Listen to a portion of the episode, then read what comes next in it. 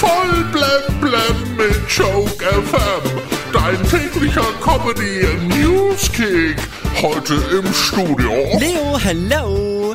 Twitter testet eine Korrekturfunktion übrigens jetzt, um Tweets noch im Nachhinein zu bearbeiten. Habe ich gerade gelesen. Und ich muss sagen, gute Idee. Für Donald Trump halt leider nur ein bisschen zu spät. Karl Lauterbach hat wegen dem von ihm verursachten Hin und Her bei der Quarantänepflicht richtig Ärger gehabt diese Woche.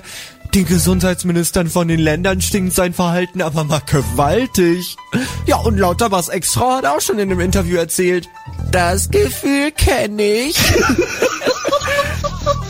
es gibt viele Verletzungen. Borussia Dortmund hat sich deshalb äh, jetzt getrennt nach der laufenden Saison vom Physiotherapeut Thomas Zetzmann. Denn es gibt viele Verletztenmisere und so kam es jetzt zu dieser Entscheidung.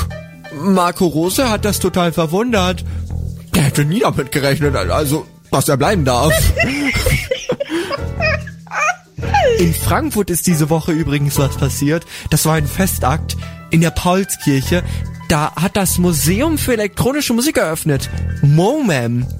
Wobei ich mir ja ziemlich sicher bin, elektronische Musik wird über kurz oder lang aussterben.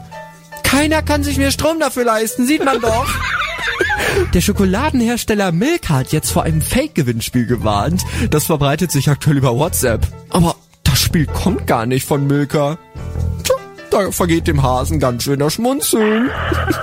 Es gibt endlich mal wieder gute Nachrichten aus der Finanzwelt. Banken zahlen ihren Angestellten 5% mehr Lohn. Also natürlich nur an die Leute, die sie noch nicht rausgeschmissen haben. Voll blem blem auf Joke FM und auf joke-magazin.de.